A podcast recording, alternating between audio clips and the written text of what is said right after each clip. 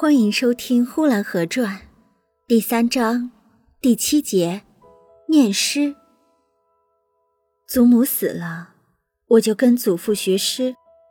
因为祖父的屋子空着，我就闹着一定要睡在祖父那屋。早晨念诗，晚上念诗，半夜醒了也是念诗。念了一阵，念困了再睡去。祖父教我的是千家诗，并没有课本，全凭口头传颂。祖父念一句，我就念一句。祖父说。少小离家老大回。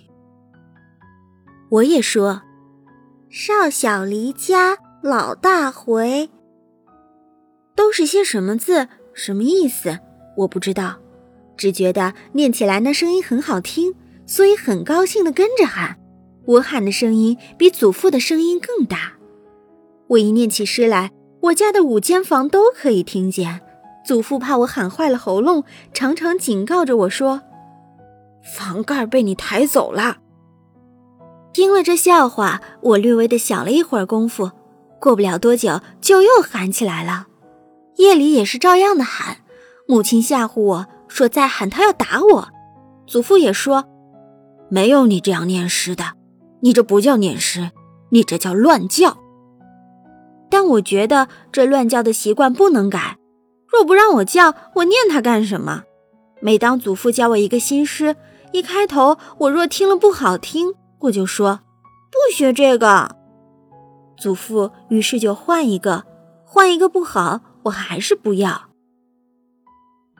春眠不觉晓，处处闻啼鸟。夜来风雨声，花落知多少。这首诗我很喜欢，我一念到第二句。处处闻啼鸟，那“处处”两字，我就高兴起来了，觉得这首诗实在是好，真好听。处处，该多好听！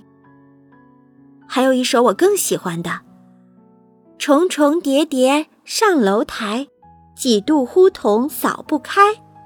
刚被太阳收拾去，又为明月送将来。